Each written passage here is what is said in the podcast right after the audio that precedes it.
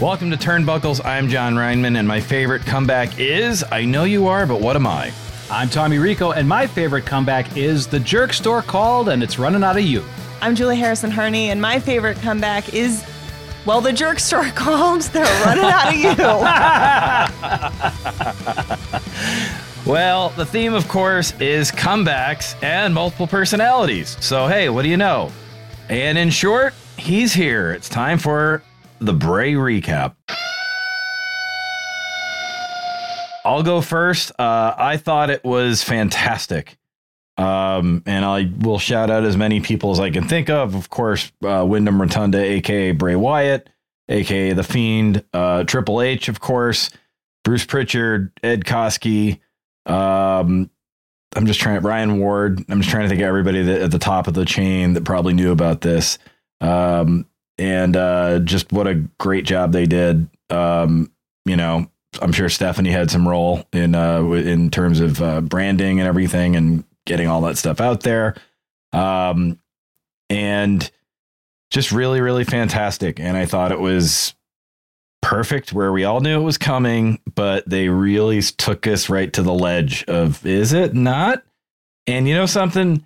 Julie and I talked about this earlier in the day before extreme uh, before extreme rules.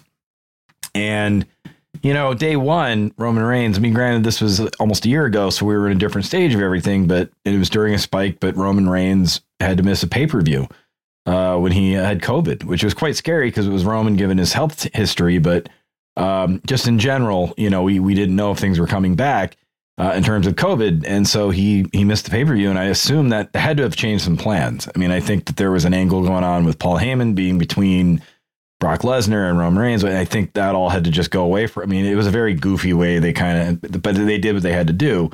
Um, but I wondered a little bit at the end. I was like, "Don't tell me Bray something happened," and like he didn't get cleared because, as we talked about, that was in Philadelphia, and so if you send those people packing after all that, um, it would have been fun. It would have been interesting to watch. I'll say that much it would have been a different kind of entertaining. Um, but um, I think that the way that everyone knew it was coming and the way they executed it, where it was, everyone says it was perfect, but it kind of wasn't. It was imperfect in a way that you could tell it was under wraps. Like those quick cuts to the live action characters were about 90% there, but not like cinematically perfect, which told me that this was, they were just doing this probably on the fly or if they'd done it before, they got like one shot at it. And they kept with it and WWE production. And uh, the fact that when that door sat there, I got like, I was watching it by myself and it's like 11, 15, 11, 30. I'm in the woods. So I'm watching it and I did get a little freaked out where I was like, okay, this is a little too much more than I signed up for. Um, and uh, the the the pop that Bray Wyatt got. He got two pops. He got one when people saw the lantern, and then just I've never heard, and the only pop I've ever heard on on televised wrestling before that I've been watching was CM Punk when he came back last year. But this was amazing. They were both amazing because everyone knew it was happening. It was the biggest secret that was already out there, and people still went crazy. Like people weren't ready for how excited they were for it. And I, I don't know. I, I texted Julie after I said I feel like a kid watching WWE again. It felt like when the Undertaker would come back or something like that. There'd be some swervy ending where you're just like, oh my god, and just like it gives you a hop in your step. So I thought it was fantastic. A plus. That's my that's my review. Yeah, to, to tie it back into an older uh, pop from Philadelphia as well, it kind of reminded me of that time The Rock came back in Philadelphia, and it was a shot of the Rocky statue outside, and then the pan down to the Rock looking up at the statue, and then turning and giving the people's eyebrow. Same thing, same same people, same city. It was the same type of pop. Um, I'd give it a nine out of ten only because that one point comes off for. I wish the costumes were a little better. And though I thought the entire se- sequence where they were going through the abandoned, uh, haunted Firefly Funhouse. I thought that was great. They could have done a little better as far as it was a little spirit Halloween for me. Spend a little more money on the props, spend a little more money, look at make it look a little more decrepit, throw some live tarantulas around, do whatever you have The- to do. the- instead of the boss, the actual Vince McMahon exactly. sitting there watching the pay per view.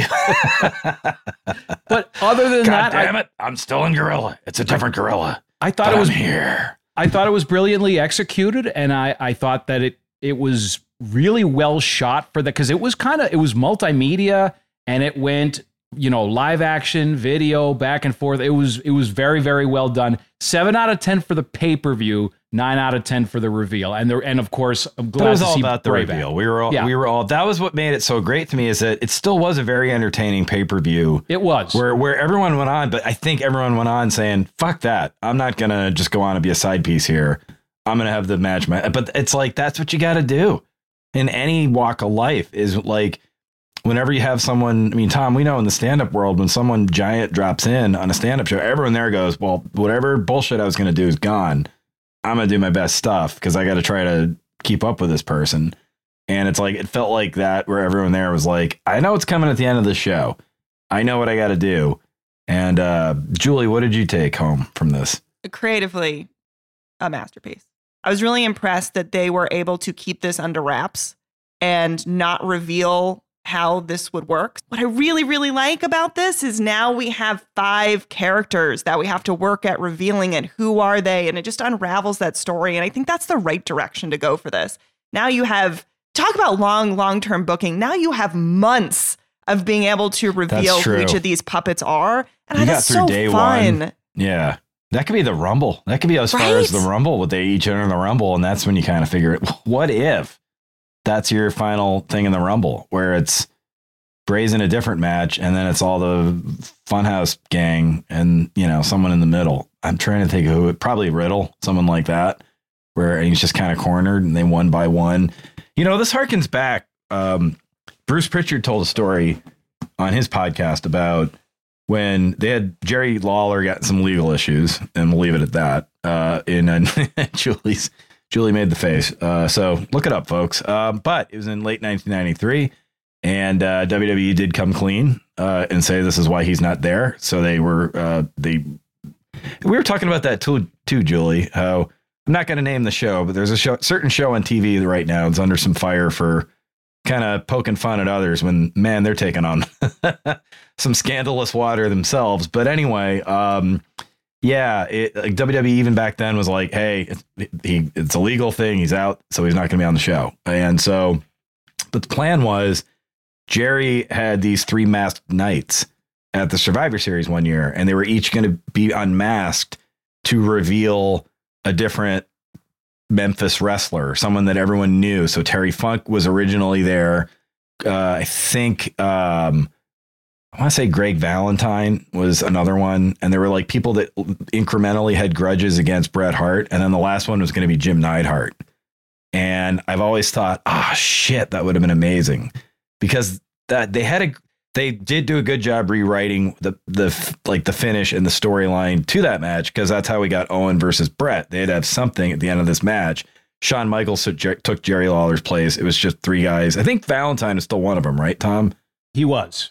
Yeah, so he was still there, but he wasn't unmasked. So it's just these three knights and Shawn Michaels, and they all got eliminated. And uh, they had a good storyline out, of it, but I always was like, oh shit, that would have been amazing to see Neidhart. I think Neidhart was there too, right? According to Bruce, or he was around, or He he, he they- may have been, but he wasn't involved in the. He wasn't Yeah. a knight. they they realized it wouldn't have worked out. So, um, but ah, that would have been bonkers. Like I remember being like, shit, if that happened, and they got to it eventually. But yeah, Survivor Series, Royal Rumble, you got all these events coming up where you have a whole flock of people in the ring. So that brings us to our next issue, which is who are the characters going to be? Because that's what everyone's guessing right now. From what I learned in the brief time there was that plans change so frequently that I don't think they know. Uh, I don't think they necessarily know who everyone's supposed to be yet, and they think that's fine. I think Mm. maybe they're gonna kind of feel it out. Maybe they have some contenders and some ideas. So I'm not even gonna guess. I mean, I think that they're hinting at something with Liv Morgan. However, as I mentioned before, uh, Aaron and Betsy had great. uh, Betsy Kelso and Aaron Blissing had a Mhm. great storyline lined out for Liv. And this is my so question. I think they're going back maybe going that's back what to she's that. doing. Yes, yeah, I maybe think they're that going nothing back to to do that. with Bray. Yeah. So I think people automatically assuming that's Bray. I'm not even buying that.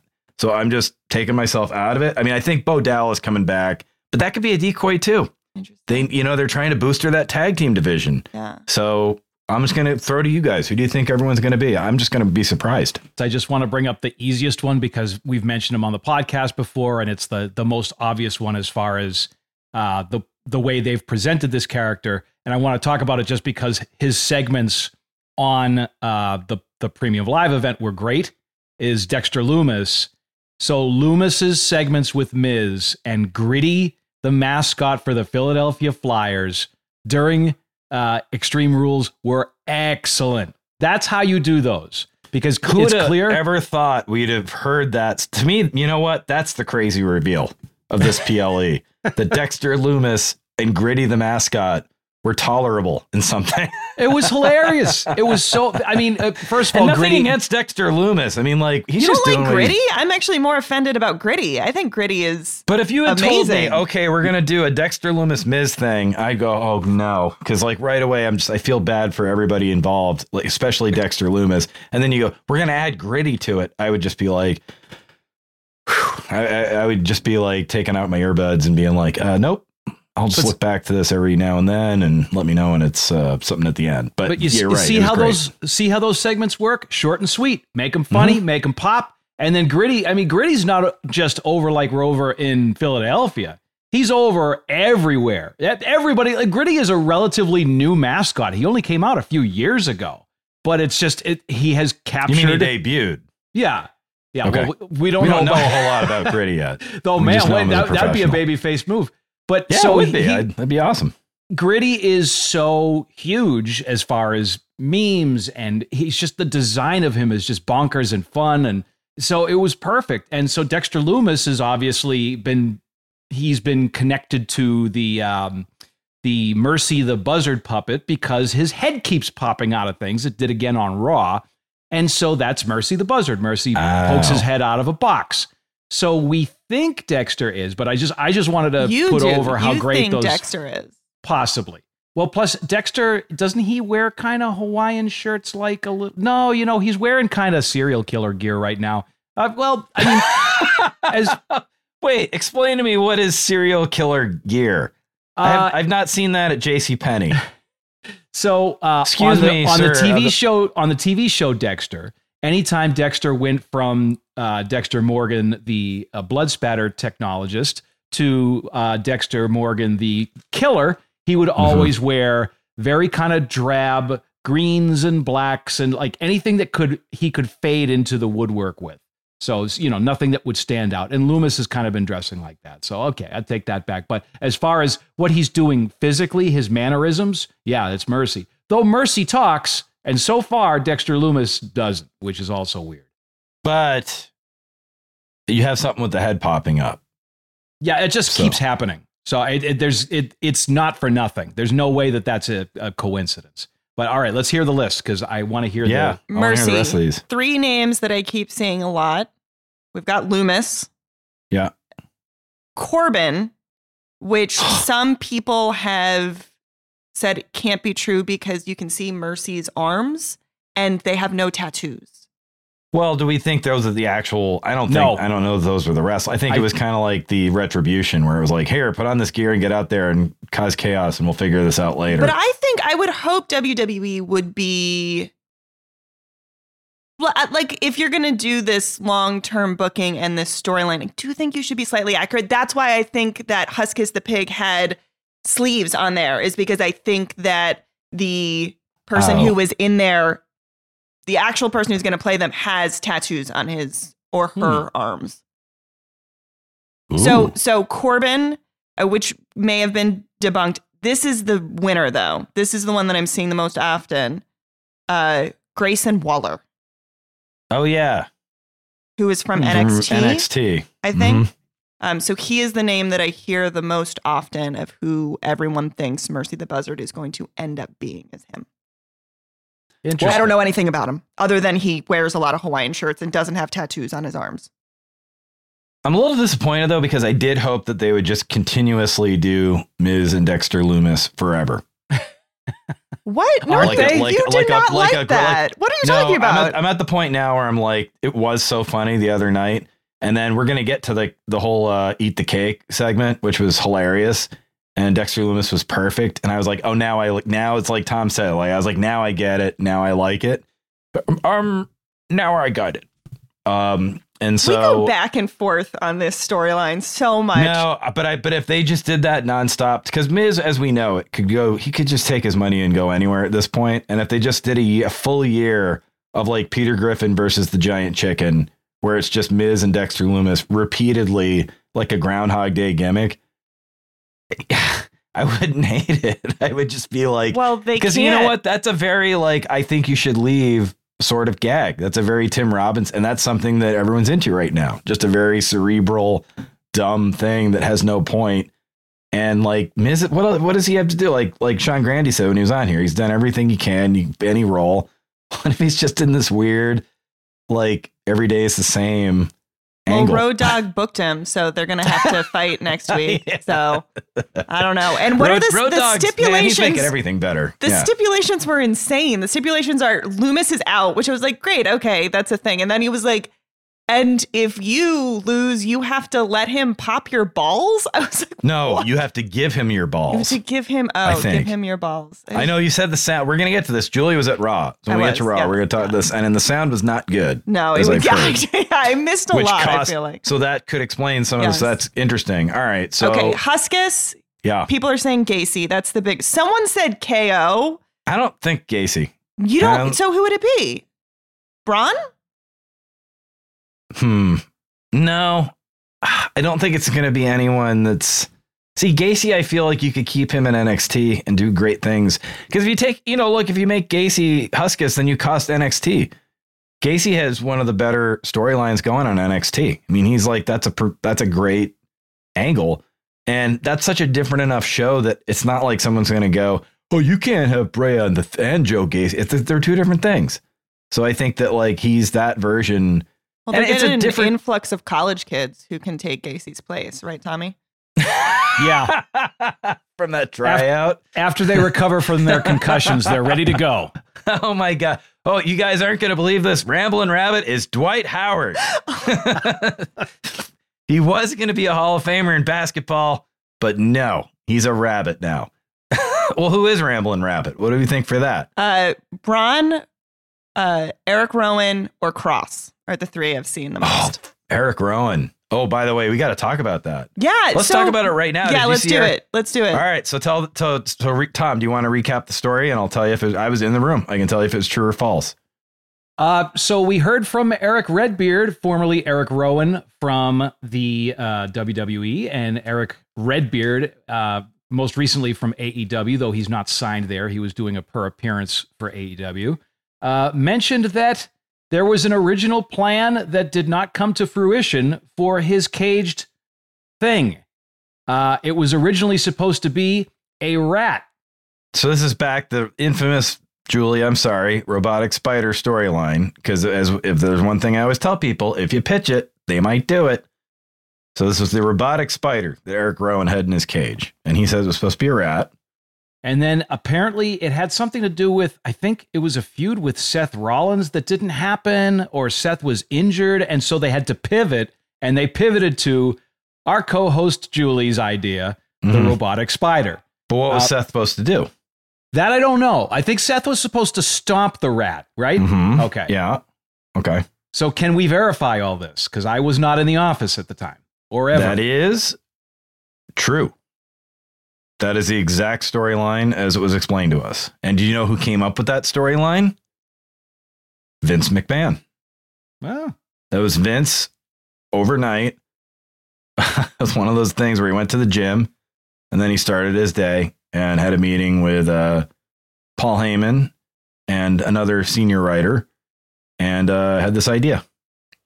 So, to everyone that's like, well, Vince hadn't had a good idea in years, it was like actually a pretty good, subtle way of making Seth slow turn to being a, a heel, to kind of snapping on everybody, which they then had to rush to because of the Vince's other idea, the Hell in the Cell thing. So you know, it, the ideas did kind of cancel each other out. Well, and But, that's Tom, you know or false, Eric have I- slash have I told you that before, Tom? Have Yes, I told you, have. that?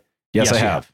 So, So Eric. Eric Rowan slash Redbeard seems like a great guy, and I'm glad in shoot interviews he's dead on because we saw some shoot interviews from somebody else that was full of shit, and we'll talk about that in the raw recap later. But also, I want to point out too that again, have I not kept that under wraps just in case they ever wanted to bring back that storyline? Have I always said, uh, I'm not going to tell you until someone else talks about it? Yep, and you could have totally sold that to several outlets. I nope, and I, I've every time I've said there I was supposed to be something else, so I can keep a secret. So no, not not every kind of secret, not every kind of Vince McMahon secret, but when it comes to storylines, it stays in the vault until they do it or don't. You know what they did with the rat? Uh, they Lu- Lulu They- Lulu the Duchess de Derriere uh, yeah, sent it to Danhausen. yeah, that's true. True. Yeah, you know what would've been in happened? there. You know what happened to the rat? Budget cuts. It was uh, April of 2020, and uh, anyway, the rat has gone to AEW and is over, from what I've heard. He's on AEW Dark, and he wrestles Tractor. And uh, you think it's going to be, but then they team up because it's that tag team where it's different sizes, like we talked about. I remember there were a lot of discussions about what it could be, and animals were taken off the table because animals. Please tell me these are real animals Vince had brought into the room so that he could go through them and look at them. take them off the table. I know Say, we could have gotten to that point. I, but that was that was the tough thing. It's pig. because Too silly. Small puppy. Uh, I'm taking you home. You're my friend. oh, Kittens. Put them on the writing team. that was something that was thrown out. Is is what if it was super cute like this thing? That I, was I just absolutely love the idea of, of, of Bruce literally bringing in actual uh, Vince. Uh, the animals are here. Put the horse on the table. But it's a horse. Put him on the table. We did have a ton of fun playing with the robotic spider. I, f- I feel like that Eric took Rowan up so not. much time. I know. You just It- took the heat off of me, my friend. I I was know. worrying a little bit about the stuff I said, but now I'm like, mm, No, it's I Eric I Rowan with a wife and kids. I know. I'm so sorry. He's done okay. He's done fine. It and was he supposed like he's to more back. be So good for him. Jaws esque. The whole thing was supposed to be like a little bit. But have you not seen the documentary about making Jaws? About how the shark famously sucked? Yeah, And that's why didn't exactly. So my robotic spider sucked. Let's shoot no, it you're not like supposed to see that it sucks, though. It's supposed to like die as it's sucking.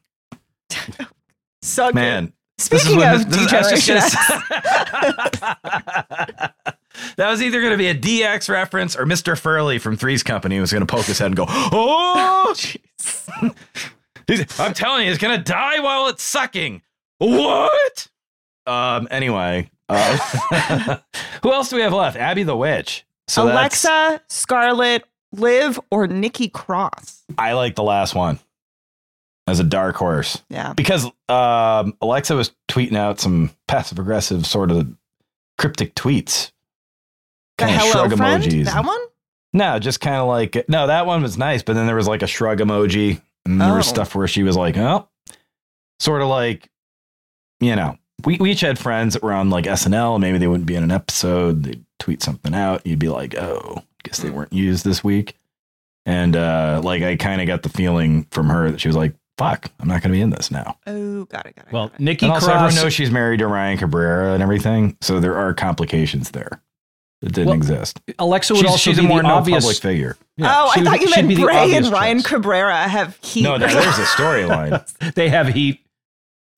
yeah, they just have heat. Yeah. backstage heat in the locker yeah, for But- some reason, Bray Wyatt and singer Ryan Cabrera from the early 2000s will not work together. Well, I I love the Bruce idea. goes back and forth from the dressing rooms and he says, I can't get the guy with the guitar and Bray to fucking get along. We should. And the next thing you know, Bray's featured endeavored again. Speaking I of guy the with idea. the guitar, Elias is coming back. Sorry. Yes. Hey, could it. he be somebody? No. Yeah, Eli- Elias. no. Please, no, no more alternate tell you who he can't personalities for Elias. Ezekiel. Yeah. That's it. We've already proven that it hasn't gone Yeah. well. Let's just end it No. I, I defend that. I think he did a great job. I think he did a very good had job. Had nothing to do with him. He was fine. No, he did a fantastic. He took he made bad chicken idea. salad out of that stuff that was very. I reference it all the time though because it's happening in real life. So really, whoever had that storyline, brilliant. Because Jon Rineman is Vince Russo. I'm just saying. Okay, John, this week again, you're talking We'll about get to late it later. night. We have a whole segment. Yeah. We have a whole segment. Fine, but as fine. far just just to sew it together, uh, I love the idea of Nikki Cross as Abby the Witch. She's my number two choice. My number one choice for Abby the Witch is Corbin. Uh, that's Okay. Well, Oh, wonderful. I- and the I- fiend. the last one is. Oh wait, yeah, the that's fiend. that's Bray. But why are people even talking no, no, about no. that? It's it's. I think it's Bo Dallas. No. That's Yes. silly. Wait, he's not the fiend. Bray can't be the fiend because that doesn't add up to six. Yes, it does. Two personalities plus four other people. Six. Oh, you're saying Bray is two personalities Now instead here's of my two question. separate people. Say they make a reservation at Applebee's. Can you still say six? Or would they say, wait, there's just five? And Bray has to keep going to the bathroom and changing his clothes. So so Bray That's is the- two people. Bray is two see. people, is what you're saying. that's what it's gonna that's what it's gonna be by June. We all know that. like two months after SummerSlam, it's gonna be some kind of no, but what I've heard, but everyone's saying who's six? I'm like, Bray is two characters. oh, okay. I was that was another meeting I was in where Vince Oh, just lost his shit over the fact that like I think we kind of got it, but there was people that he kept calling on the phone to tweak things.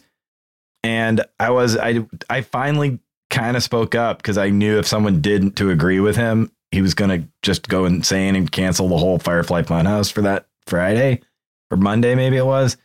And I just said yes. He would never. He would speak about the fiend in the third person, and he pointed at me and went exactly. It's do we not know what multiple personalities are? They don't recognize each other. hmm. do we Do like we know what? But I do we think that brought that's up- still the I case? actually brought up Latka from Taxi, and I said, "Yeah," like, and I and then Paul kind of looked at me like, "What?" And because he got, of course, Paul knows every comedy thing, and then Vince went, "Yes," because he heard the name Andy Kaufman, and he was just like, "Of course, I know he knows Andy Kaufman," and so then it was like, and then he goes, "In fact, tell tell the writer that, tell him to think about characters from comedies that have crazy different personalities, movies, things like that." And it was like, and it was made very clear that Bray Wyatt and the Fiend are two different characters. So maybe someone else has taken the form of the Fiend, Well, because I think it's Bo Dallas, his brother. maybe, but I think Bray is still going to be the Fiend. I think he's Superman, Clark Kent, and then the other Okay. four are taken. That's my I mean, I buy that. Both ways, I think, are great. because like he's he's great as the Fiend. You know he what I'm saying? Yeah, I totally. And it's like I don't think you're going to see him like every week. I think that's why the other characters are probably there. That was the big problem with Bray Wyatt and the Fiend was that, as Paul explained to us, Vince wanted him to have limited activity on TV. Just wanted him to be doing the Funhouse. Hmm. And so the reason Paul didn't want Bray on Raw was because it was a three-hour show, and his point was Brock Lesnar. It's actually easier for me to get him to come out and be on TV than it is for me to let get Vince to let the Fiend be on TV. That's not a pay per view back then. And he said, So why would I want a top star who I can only use for three minutes a night in a three hour show? sure. And I can't book him in a match where Paul's a wrestling guy. Yeah. That's why Bray went to the Fox show where it's a two hour show with longer commercials and everything. Because it's like, okay, he can just do his little shtick and pop up every now and then. But I think that having the extra characters means it doesn't kill. You can just have regular Bray come out as a scorned man, but every now and then, sort of like Finn Balor would do with the Demon, he turns into the Fiend, like in a special occasion. Well, I, w- I would say this about Bo Dallas. He he clearly wasn't in WWE's plans without Bray. So I, I love the fact that Bray made sure his brother had something, which is awesome. That's a that's a cool guy and a good family man. But I don't think Bo Dallas is coming back as Bo Dallas. That's a nothing character. That's not there's not much I you can do you with that. Sure. So there's there's gonna be a reset with him. And But- I would guess it's Firefly Funhouse related. But also, Bo Dallas had been living a fine life since leaving wrestling. He'd Yeah. grown a, he had a great, he had a good business going. He had a very successful farm. So it was like, you know, it's kind of cool for him to come back too. Well, and he You was know? a very good wrestler. Uh, The Bo Dallas character was just kind of milk toast, baby face, you know, white meat. And that just doesn't work anymore. It works in NXT because you can work with limited characters there and it's just less TV time and characters are easier to get over. On the main roster, you need a little more. And I think that they're going to do more with him. Okay. Next thing is where do we rank this in terms of all time wrestling comebacks? Hmm. I'm just gonna lead and say it's not my number one. Believe it or not. It's not. Nope. I haven't witnessed many live, so I'm going to say it's my number one. Oh, you mean like live on TV? I was there Yeah. for a, the only live one I was ever there for was uh, the Hardy Boys at WrestleMania 33, Huh. and that was pretty awesome, but not in my top three. Tom, what about you? I'm going to say my number one is Shawn Michaels. Shawn Michaels coming back from the back injury and from Oh, yeah, substance the- abuse. I mean, that's just the fact that we just not we never thought we were going to see him in a ring again, and then all of a sudden he's Mhm. working as a full time participant. And one, I, I actually prefer his run as HBK 2.0 than most of what he did before, and most of what he did Yeah. before was brilliant. So well, he's a yeah. different person. So Yep. he had all the skills and the character plus, but there was just more, except, well, except for that one SummerSlam match. But you know what? I loved the- that. You know, you know, Yeah, I I disagree was with gonna- you. I love. yeah, no, I was just gonna say, given that, given that other guy's uh, shenanigans over the years, that boy, that's sort of turned around, hasn't it? Man, that's Like- that's that footage sped up to the sound of yakety sax is one of the all-time funniest things you could ever watch. Just if you watch that, someone someone probably still has it up. If you watch Hulk Hogan versus Shawn Michaels at SummerSlam, sped up with yakety sax from the Benny Hill show, it is pure comedy. yes. Um, but yeah, so Shawn Michaels is my number one. Um, I loved Hollywood Rock. I think that's my number two. When when Rock came back from his first string of uh, movies being filmed, and he came back as a heel, I loved that run. Um, man, I'd I'd say it's top five. So I Top I guess- five? yeah, I Wow. guess yeah. I be, well, because it was so anticipated. And the Oh. thing is, it was surrounded by so much production and so much gaga and so much, so many vignettes and QR codes, and so they did build it very, very well, despite it being frustrating at times. So I really did, I did enjoy the reveal. I enjoyed the reveal a lot more. Uh, the one video that I loved was the one that came right before it. Was the I love any anytime people use eight bit video games as like a uh, a way to to show something like a cartoon. I love that. And they did kind of an 8 bit White Rabbit uh, jumping through the dark forest and then hopping in, a, d- digging up a hole with the purple X. And then all of a sudden, fire just comes out of that hole. And that was the feed your head. Which, and then that by showed. the way, Finn Balor has a purple X on his. yes. If you didn't, We notice. we did we did notice that here at home. Uh, Lorenzo and Hmm. I, my son, both Just noticed like that that purple X is also the Finn Balor logo. So yeah, Interesting. who knows? Yeah. I'm gonna say I loved it in terms of the teamwork and production that went into it. I think it's the best coordinated team and executed team comeback of all time, or where everyone worked together and pulled it off and put a lot of baggage aside to make it work. I think that was cool. Um, on a personal level, though, I still put Punk ahead because it was the emotional weight of someone who'd not been doing it in such a long time. And I think seven years, I think it was for CM Punk. That really felt like it, it was like, well, we're just getting to the point where the train's, you know, it's just not going to come. And it was pretty amazing. And the fact that he realized, it seemed like he realized how much he loved it as he was giving his return. Like he realized he made the right decision. So it was really emotional for me. It was that thing of, holy cow, this guy's been away for, it, you know, everyone kept comparing it to Michael Jordan because it was in Chicago, but Jordan was only gone for a year and a half. I mean, CM Punk, seven years and had done everything else and was this kind of mythical figure. And it was like, oh my God, he's back. So that John, I think is- that's I think that's like the yin and yang of comebacks Yeah. because on P, on CM Punk's side, you have the fully human, fully real drama that coming back to wrestling after all that time and after all that baggage versus Bray, which was all fantasy, but all magic, all special effects, and they were both executed, I think, equally brilliantly. So I, you know Yeah. what? I'll put those two in a tie because I love Yeah. both. Okay, but you're gonna. Here's where I lose everybody. Maybe, but I don't care because I stand behind this and I live in the moment. And I remember the feeling of this as a nine year old kid. Is that still for me the most batshit crazy I've ever gone as a wrestling fan was Ultimate Warrior WrestleMania eight, coming back literally out of fucking nowhere. Like because that was even none of the sheets had anything on that. Like that was even pre-internet and everything. But like I used to go, you know, I used to go like my mom went to the grocery store. I'd go into the magazine section. I'd read all the dirt sheets and everything. No one was talking about him. They were all talking about how bad things were and how he was never coming back. And we all know this. Look, I think what hurt that the most was just, you know, someone forgot to give, give a cue to Papa Shango to do the run in, who had never been at WrestleMania before and had to run a football field to get down to the ring.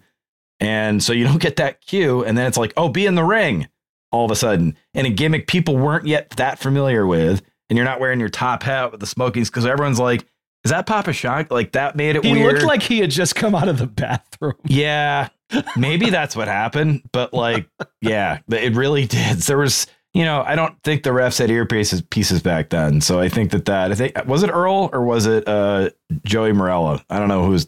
I, think it was remember Earl. who's- Yeah. I Yeah, think it was so there was a definite, there was no communication, and like I said, you're in the dome, so it's just like, well, shit, literally maybe.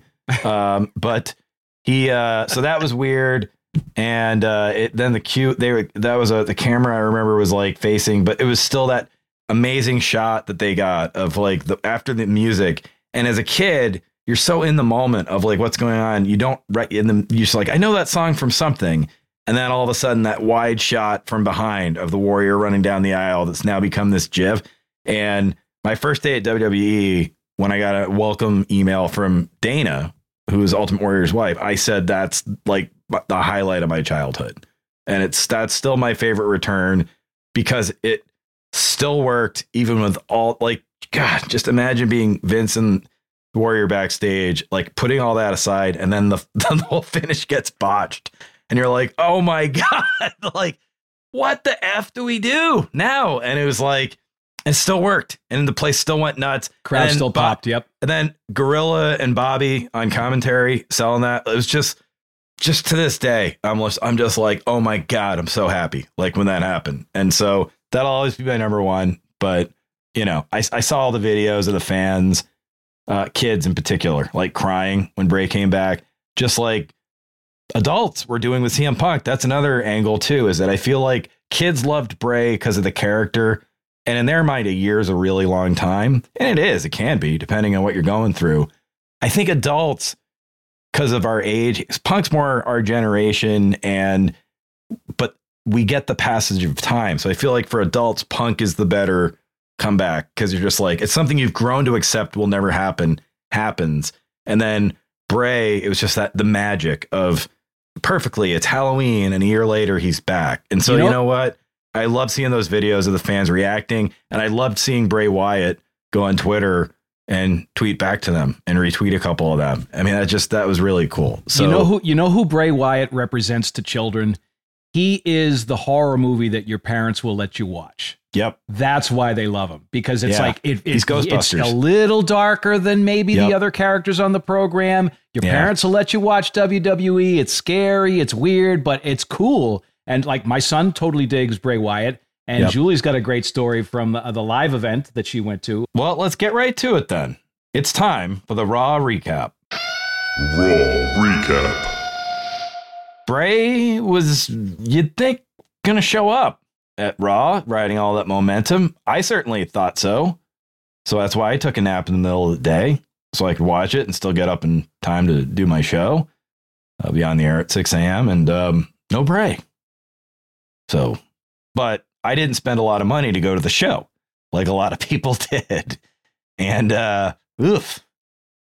Julie, how was it? You went to this is your second event. You're like This is- our on on the ground person here. I am. I I had to do equal time. I did go to Hmm. Yes. AEW and saw an event, so you know WWE was in town. I gotta go and. Did you expect Bray to be there?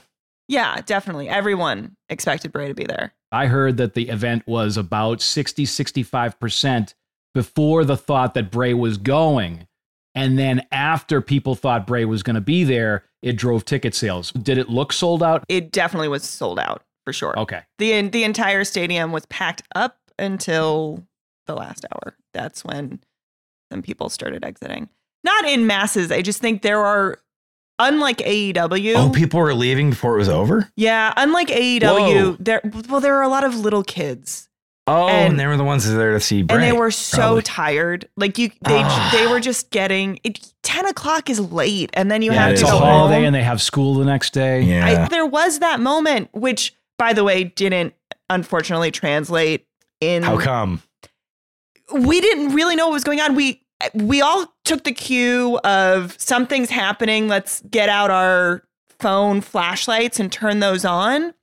But the audio quality in stadium was really bad. So when the video was playing, we just didn't really know what it was saying or what was happening. It, it almost looked like the static on your TV wasn't connected. The, the wrong source was on. So we were just like, okay, something, you know, like, Yeah. okay. And we all knew that maybe this was it. And then Bobby Lashley comes up and we all kind of look at each other. We're like, okay, was that it? All right, sounds good. It was a bummer and it's okay. It, I mean, it is what it is. Storytelling, you can do whatever you want. Have that. I didn't get to, I didn't follow up. Was there a clue in that video that I couldn't hear? He's coming on Friday to SmackDown, and then they've got, but they had to go out and announce it because not enough people figured out what was going on. Do you guys like the Guy Fawkes mask? This so this new Bray Wyatt mask kind of looks like a little bit Doctor Doom, a little bit Man in the Iron Mask, a little bit, someone Guy had Fox. bad plastic surgery one too many times. Uh, I, I, you know what? Um, I don't. I'm, I'm indifferent. It's not the fiend mask by any stretch of the imagination. no, imagination. it's not. But it that makes V me for wonder Vendetta, how. right? Is that what you said, Yeah, Tommy? it makes me wonder how often he's going to use it, really, because like I kind of like I could see this as a good opportunity to kind of do like WCW tried to do with uh, Dustin Rhodes, where he just kind of comes out as a man scorned that's tired of his gimmicks, and he's just like, I'm tired of this, you know, hocus Hopefully, it's not the Shockmaster. Yeah, no, but uh, you just have to get that in there, man. Yep. Don't you? Just man, Fred Ottman's just sitting at home doing nothing, just running his really successful construction company, and you just got to burn him for no reason. Uncle Fred. anyway, um, no, I, I don't know who's going to use that match. I think it's okay. But here's here's the next thing I want to bring up is that I said Julie texted me because I thought the perfect way, and we're going to get into why I'm going to this is going to backfire on me, but I thought the perfect way to use them was take out DX. Yeah. You know, Who else that- had that idea? You guys are the Vince- same. I'm sorry. Vince Russo, who's not me. Vince Russo said that, but I said that I, I saw that advertised, and then they had the last set. They had uh, Seg 16, and I was like, "Well, there you go. This is what's going to be. You're going to have your, your good." And then it got down to like like 10:58. I was like, "Perfect. You still got two minutes. You still got 90 seconds. All you need is a minute here." And then it was going to a rerun of uh, that guy that's in jail because he cheated on his taxes, Grizzly, whatever, Chrisley, whatever. It's something like that on USA. Uh, but anyway, like Oh, hang on one second. So the there was audio. It was muddled at home too, and I didn't quite understand it. But uh, WWE tweeted the video. The words uh, that Bray Wyatt said were "revel in what you are," and he just said it over and over again, like five times. Wasn't I couldn't even really get that. poster? that. was yeah. it was I a, it was bad on TV too, Ben. Yeah. because I didn't I couldn't figure out what he was. It was, was supposed to be. I mean, it was distorted audio. It was meant to But- look, you know, like he was breaking into the feed. Okay, so here's my next question, Julie. You were saying all night from when you were there that for the crowd. Long story short, and we'll get into whose fault it was or wasn't, but the crowd's kind of dead, right? The crowd is pretty out of it. Okay, so R-Truth main event does a great job hyping everyone up. We are excited. We're coming off Extreme Rules. It's awesome. Mhm. R-Truth has this great tribute to Eddie Guerrero. Eddie Guerrero. Yeah, where you know he does the chair fake out. It's so fun. The What's Up song is playing. He does a he does an excellent job. Um, then the first who comes out, the first person who comes out, it's the Bloodline with Sami Zayn. Sammy is working overtime. If you go to our TikTok account, I put a video of him off camera going 110%. He and I dance the same after I've had six beers. That's true. I've, I, I have had lunch with Julie, and that is accurate. Um, like, what made it turn? So Riddle coming out lost a little momentum. I'm not saying it's completely Riddle's fault by any means, but once Riddle came out, we were sort of like, okay, sounds good. Uh, The fine. tide has turned on him. That like I think that the personal stuff getting out there into into the uh, Backfired. Yeah, uh, people Yeah. don't feel the same way about him anymore. He lost a Again, lot of that another baby Dustin face Rhodes shine. comparison, just like Dustin Rhodes at the end of 1997, where it got a little, people were like, they, oh, this will get him some heat. Yeah, goddamn right it did. But it's it's It's weird like- because it doesn't feel like WWE knows that yet.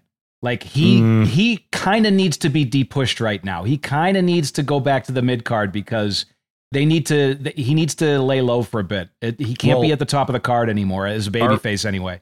Our, we saw our worlds worlds collide. Julie and I did because Riddle was on the Tonight Show.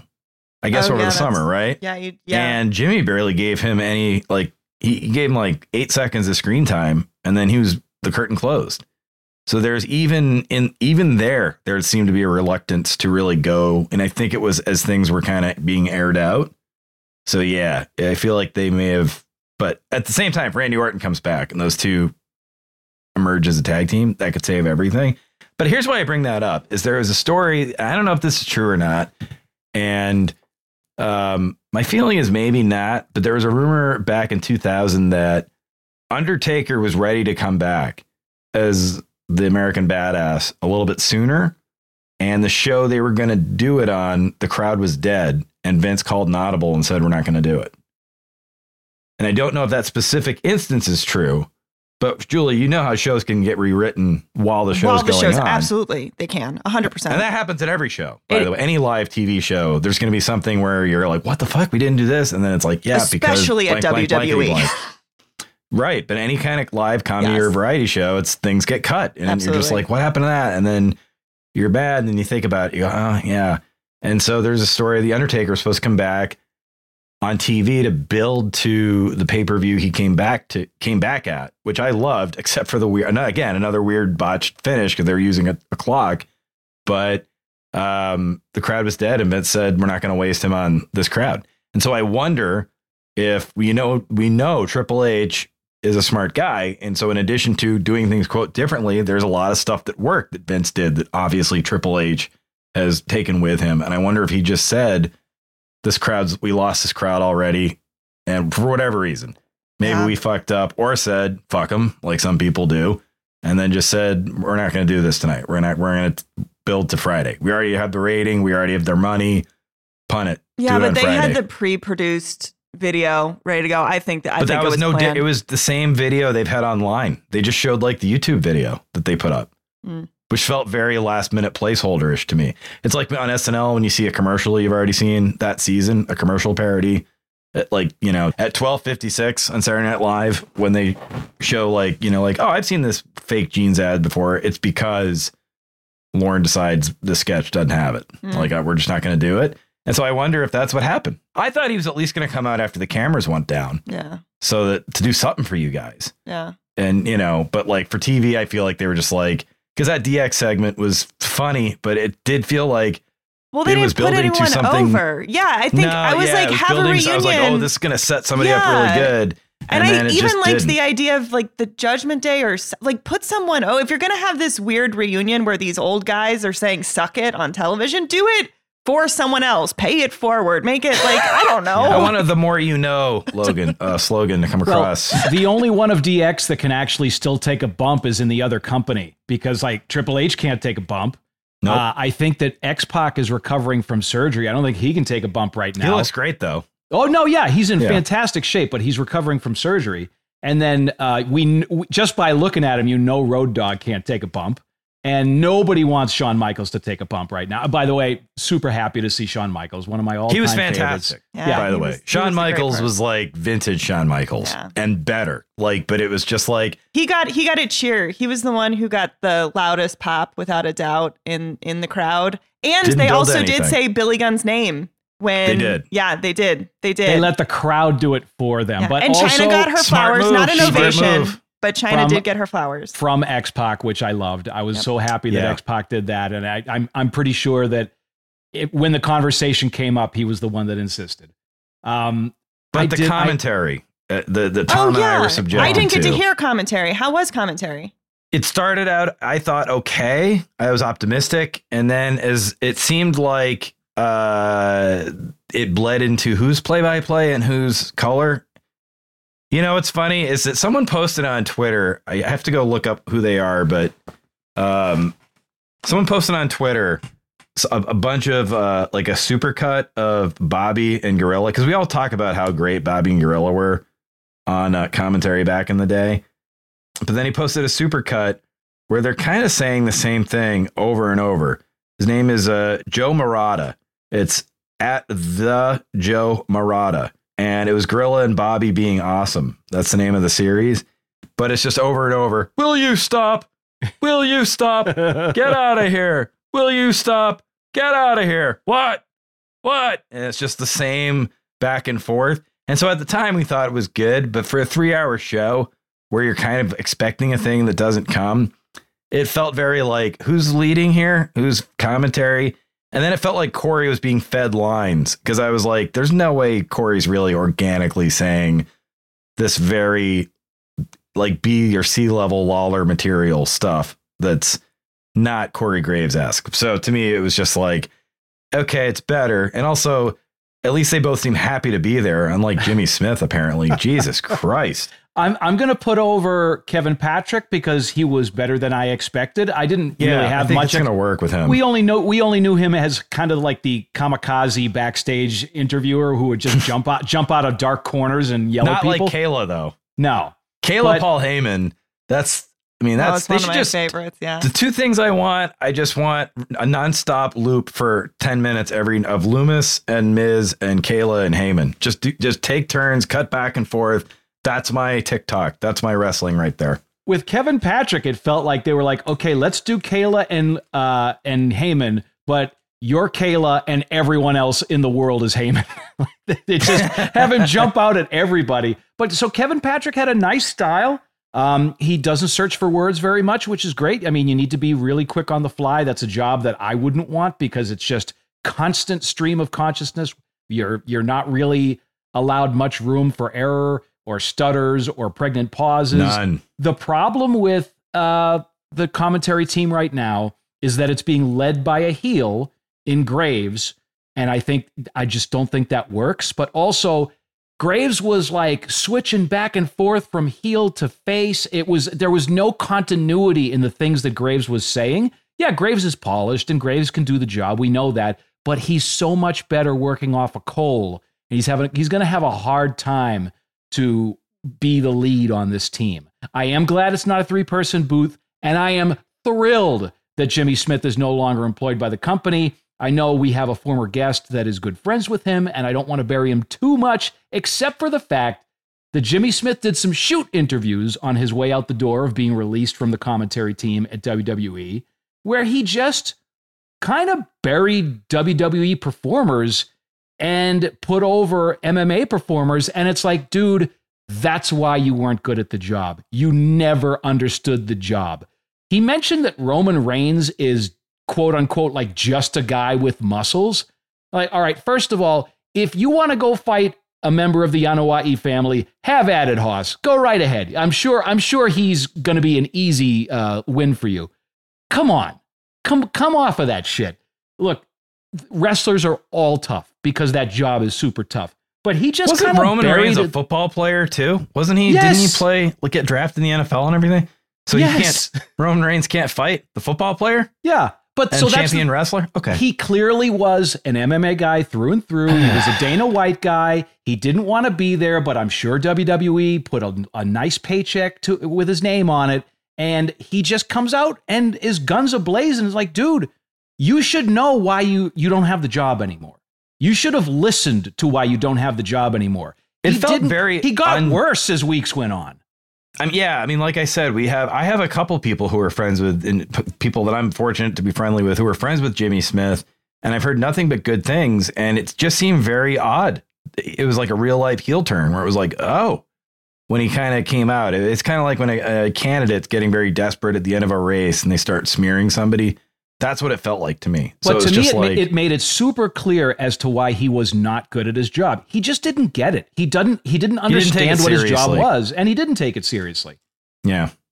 I mean, I have to say that like yeah, I mean, but I got to own up to that too. Is that I feel like when I I feel like when I was at WWE like there were times where I wasn't as focused as I could have been, but I think it's because of like what you just said with Jimmy Smith. I was lost. Like it was just like it was just this isn't this isn't my gig, and uh, you know, um, Well, but just, despite um, your your many challenges during you during the time you were there and afterwards, you've never buried the company. Yeah, you've had criticisms of the product, but that's our job here.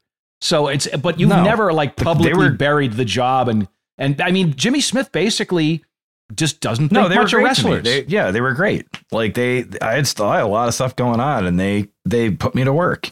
You know, I've said that before. That like, it's just why it's been such a weird year in terms of being a fan and a you know, like brief employee, but longtime collaborator. Because whenever they'd come on late night, I was the guy. It would, it would be either myself or David Young or the both of us. And um, it was weird because like there were so many days where I was like, if I could go in there and hold my own and get a de- and get an idea approved by Vince McMahon, I, you know, I can survive other stuff that's going on. And so it was really, you know, there's some people that are delighted to see Vince go. But that's why it was kind of tough. So I was like, as a fan, yeah, I guess make things better. But I also think of the guy that would kind of scowl at me, and then I'd say something and go, mm, and it was like, it's all I needed. Like it made you feel like a human again. Um, and so I don't know. I feel like they gave Jimmy Smith so much rope, but as as Paul Heyman advised me when it came to my personal life, sometimes you give someone a lot of rope and you see what they do with it, and either Well- they make a lasso or a noose. you know what upset he me the made most? a big fucking noose. Yeah. You know what upset me the most is that there are so many wrestling fans. There are so many wrestling podcasts. There are so many former wrestlers No, that can, true. That can only one. talk. There are so many people out there in the wrestling universe that would have desperately wanted that job and probably could Tom's have done that at himself job. right now. Tom, he gets, you guys can't see. He has an he has an arrow he bought for his home behind him, pointing at him. I'm doing the He just RVD. came on. No, Yeah. there's so many people that could have done that job, and he just seemed so damn ungrateful for it. That was what was so grating about listening to the shoot interview was it was just he just didn't get it, and and that's why Don't take the look- gig if you think you're, or or walk away from it, or have the mutual decision. Have that meet, meeting. You know, I've talked about before. I had a meeting with Dave Kapoor where I was like, "Yeah, what do we think?" And you know, it was like a two week feel out process, sort of towards the end. And it sounds like Jimmy Smith didn't do that. And it's just like if you, and he has a much more powerful position. He's an on screen talent. And it's like, dude, if you get to this thing point where you're like, man, this isn't for me, go have that meeting. But the way he's painting it like he was torpedoed, it's like, well, okay, you know, now that you've been torpedoed or sandbagged, like you're saying, and now you're coming out and you're saying all this stuff, I get why you were sandbagged. You know what I'm saying? Where you're like, it's not making things better. I mean, we've all been like, I've, I think everyone's been been through that at a job at some point where like you think it's going great or you think it's going fine and then it isn't. And but like, how could you how how can you be surprised they're letting you go, and also say it was sucks and you you didn't want to be there anyway? I don't know. Before we go, Julie wanted to talk about Seth Rollins, though, someone who very much definitely wants to be there. So Brock came out, which was a big surprise, and the audience was really excited and thrilled that uh, Brock was Someone there and Yeah. had that moment. Uh, but when they went to commercial break, where I guess Bobby Lashley was on the ground suffering from what Brock had done, um, they started singing Seth Rollins' song. Uh, Oh, and it during commercial break because people before had thought he was even brought into the before he was knew- yeah that's amazing. two things I want to mention about Seth. So on the uh, on the Extreme Rules Premium Live event, he had a match against Riddle in the Fight Pit, which I just want to say I hate the Fight Pit. I hope they never do it again. Supposedly it's the opposite, and they want to do it all the time now. I, I can't stand it. The Fight Pit is basically a two tiered cage that's closed at the top, so you can't get out. There's no escape, but it has a balcony that is a huge logical lapse where it's so if you climb to the balcony, and so Seth had Riddle on the balcony and gave him a buckle bomb, which number one, there's no buckles. It was just into the corner of the cage. But if you're a heel and you can power bomb somebody into the shadow realm off the, balcony into the middle of the ring. Yeah, you'd probably kill them, but still. it- But no, like, but you're why going to go wouldn't down you do with them that? though, because it's physics. You would Wait. go down with them. So though. then toss them. Just toss you can't. them off. But no, if, No, look at the way they stood up. They're, the height difference is- not great enough. I mean, they've even talked about this before. That Undertaker, you know that that story, right? You've heard like Bruce and Jr. and all those guys tell that story. I've heard Bruce tell it firsthand, which is how Undertaker was supposed to go through the cage with Mick, right? They had it Yeah. like, or, or or they were, or Mick was not supposed to go through No, the cage. he wasn't supposed to go through. And then they had it set up so that they were gonna it was gonna go down. They were both gonna kind of work their way down. Yeah. And so when Mick went through, had Undertaker gone down with him, Yep. Julie's covering her face, and yeah, that's the exact reaction. It's Yeah. like no one ever finishes the sentence. Is that No. the one where his son and daughter were in the audience? no, No, that- that no, isn't the not one- Even that one. No, no, we're talking the Hell in the Cell, where Mick went flying off the cage, and then everyone thought he died going through the table, but he was actually like that was planned, and they had talked about that for weeks. What was not planned was dropping directly with no arc, dropping Yeah. s- straight down. And that hurt Mick the- worse. That knocked him out. Oh, he- way and- worse. And, knocked, Under- knocked a tooth into his nasal, nasal cavity. and Undertaker had a broken ankle. And so that was, and like, and so Undertaker said, had he not had that broken ankle that slowed him down on that choke slam, and he, they never finished the sentence because it's like, well, what? And it's just like, they just, they're like, you know. Well, Jon, I like- think you're misinterpreting what I'm saying, though. I don't want anybody to power bomb someone off the balcony. but you're just of the saying the, fight pit. logic of I just Why don't. It's it's ridiculous. Because don't I- have that balcony. It's stupid. At least get, I agree with you there. There should have at least been some hesitation where he thinks about it. He kind of looks over and says, "Should I do it?" And then you could sell. You know, it's so interesting you bring that up. Is that was something that came up a lot in production meetings. Was just little physical because Seth's great at that. Seth is great at the little physical acting, the little facial expression, the little tick, the little hesitation that tells the story of should I do this or shouldn't I? And that was something that, but it always gets taken for granted. And he's so caught up in the moment that he, they, you know, he's not going to go off script. And so it's like someone, and you know, since I wasn't getting turned on, I was usually the one that was like, "Hey, wait a minute, shouldn't Seth hesitate and then get back in the ring here?" And then Vince would be like, "Oh yeah, we should do that." God damn, why didn't you know? And it was always like because we always took it for granted that that would he would do that, but you never know. You need to have that in there so the camera gets them doing that. And um, I agree with you. Yeah, Well- my- Seth- I Seth disagree, makes- but now that I think about it, he could have done like a should I, can I, where he gets him up and kind of does because yeah. in terms of physics, they both go down and die. That's what happens if he does that Right. move. But you need to show him realizing that and saying, ah, fuck, I'm going to throw him in the corner instead. And then, It's a badly Get out of designed match. I Yeah. but I will say so Seth is somebody that makes everything work, including a lot of bad booking lately. I hated that Riddle went over him in the fight pit. Uh, I thought that there were a, a number of ways that you could have had that go the other way. And But it I didn't think hurt the him. Reason nothing why, hurt though, Seth. The reason why is because I think something's happening with Seth. Did you guys see his Twitter? I think they're Oh, yeah, adjusting characters there. So I think the reason he lost was because it's good to adjust. Sorry, Tommy, didn't well, mean to interrupt. uh, well, and then the the other thing, did you see the web exclusive with uh, Seth? I so- didn't. I saw the Liv Morgan web exclusive, which I thought was great, which Yeah. made me So- think of Betsy and Aaron. I didn't. I have to go Mhm. check this out now. What was it? So when Seth won the U.S. Championship from Bobby Lashley, he was interviewed backstage. And again, I don't know whether this was Seth on the fly or whether this was planned, but I I, I have a feeling it was Seth because it seemed in character and it seemed it, the perfect way to uh like offset bad booking. He basically said, "Yeah, I, wasn't going to go all out in the fight pit because I had a match against Bobby Lashley for the U.S. Championship on Monday. Why would I go all out in that match?"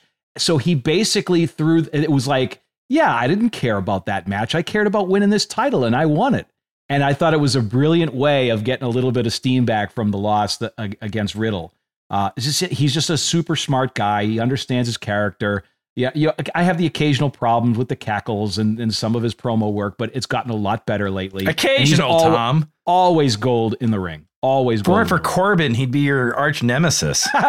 no i've i mean i've been Let me tell you all the let me tell you all the jokes Tom's told. I because I remember them. That it sounds like he has five theme songs. This theme song sounds like Guitar Center on a Saturday.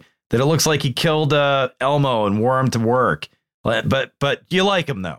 That I was do. Mick Other that, Foley love who made that last joke. No, about he said it was Cli- he said it was Clifford. Oh, I Clifford. thought. That's right. That's right. Yeah. I, I did. I didn't care for his outfit that looked like one of the Brady Bunch uh, band members uh, I don't, week. I'm, But this is that- fashion. You, Okay, you anyway. gentlemen. It was a Yeah. Do- Wolverine is- shirt. Okay, is anyway. Seth Seth did I read something that Seth was trying to drop the freaking to Vince before Vince left? Like I, I don't know how much how much he loves this iteration of himself is what yeah, I'm he was interviewed and said he did. It was too much. Like it was just the three, like the you know the rule of threes. It's it's just too much for a name, Oh, okay. and yeah. he, It's- he it's didn't want to yeah. drop it. oh, maybe It's it's, a just the name then. I don't know. It's a I- fun one-off nickname, but No. I don't know that it needs to be in your graphic or your talk show intro. Here he comes, everybody. Seth freaking Rollins.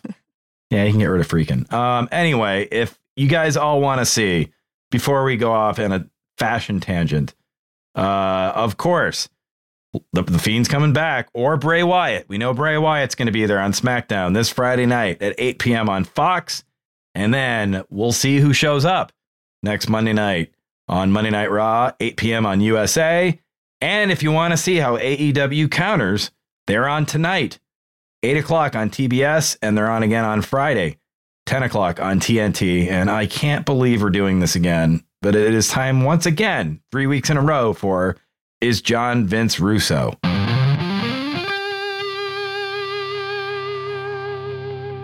Now, okay, I know a little bit about this and I'm nervous already because I did this to myself from what I've been told might be brought up. So we know there's the comparison that Vince Russo and I may have pointed out some things online about wrestling, Yeah. had similar ideas. There's the fact that personally we're very similar in certain ways. And I forgot about this segment when I had a Vince Russo moment the other day. And I forgot to go take it down because I mean it. I mean what I said, but I forgot that we were doing, that there was still this conspiracy theory that I'm Vince Russo.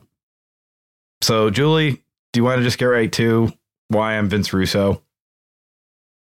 an article came out, uh, Mhm. New York Times, I believe, Yeah. talking about late night Mhm. and how it's struggling at the moment. And Jon had a Twitter thread It's true. about about why that was wrong. Yeah. And some I, just want to say that is something that Vince Russo commonly does. It was uncharacteristic for me. I'm not a big other uh, unless I'm bored at a children's birthday party and a pretend journalist wants to call me dumb over and over again because that's how you prove you're smart. You just say dumb 50 times in a row and then and then block everybody and delete your shit. But anyway, uh yeah, other than that I'm not a big tweeter. But yeah, like it set me in a mood. Maybe it's the full moon. Maybe that's what it is Oh my gosh. maybe, bro, I'm a where Russo Oh my God.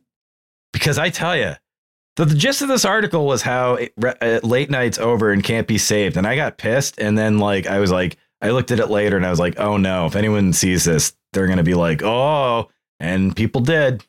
And uh, yeah, and I just left it because I was like, well, fuck, it's too late. People have already taken screen grabs. So, um, yeah, just basically said that if you, you know what, this is what I'm not Vince Russo, but you know what? Here's here's why maybe I am is that is that I give a shit, and he gives a shit, and whether you like him or not, Jim Cornette gives a shit, and whether you liked him or not when he was out with the company, Bruce gives a shit. People give a shit, and I like people that give a shit, and I didn't like in this article the tenor of people saying, "Well, it's too late; it can't be saved," and then I say, "Then get out." Like if it's not for you. So you know what? That's why.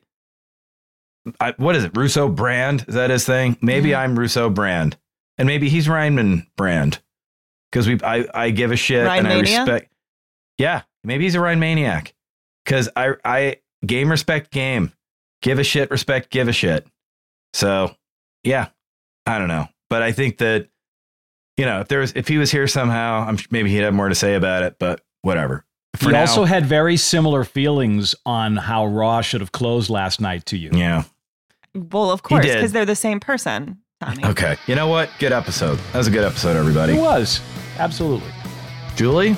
Well, thank you everyone for listening. Please subscribe, review, and give us a nice five star rating. Hey, let the writers dress like writers. I saw suits. I saw dress shoes. Not cool. And make sure you tick our talk. We're at Turnbuckles Pod on TikTok, at Turnbuckles Pod on Instagram, and at Turnbuckles Pod on Twitter. And YouTube, right? We have a YouTube channel. We do. So there you go. Tom, take us home like you always do. See ya, Buckle.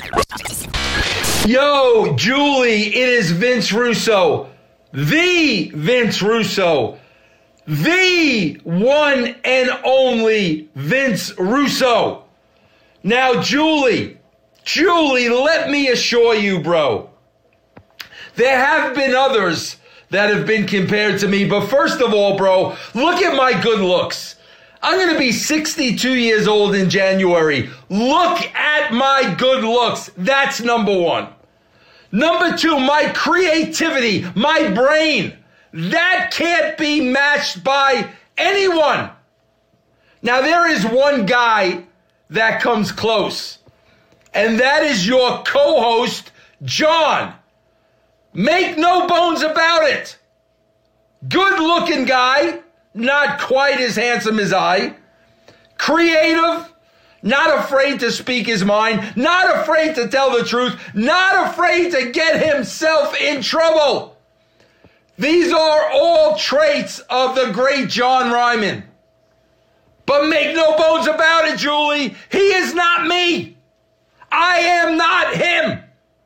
But he seems like an outstanding individual. I would keep him on, Julie, as my co host. This Jon character may be an imposter, but I think he's got money written all over him.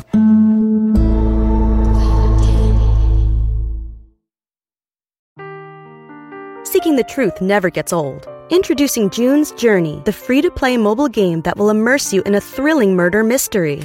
Join June Parker as she uncovers hidden objects and clues to solve her sister's death in a beautifully illustrated world set in the roaring 20s. With new chapters added every week, the excitement never ends. Download June's Journey now on your Android or iOS device or play on PC through Facebook Games.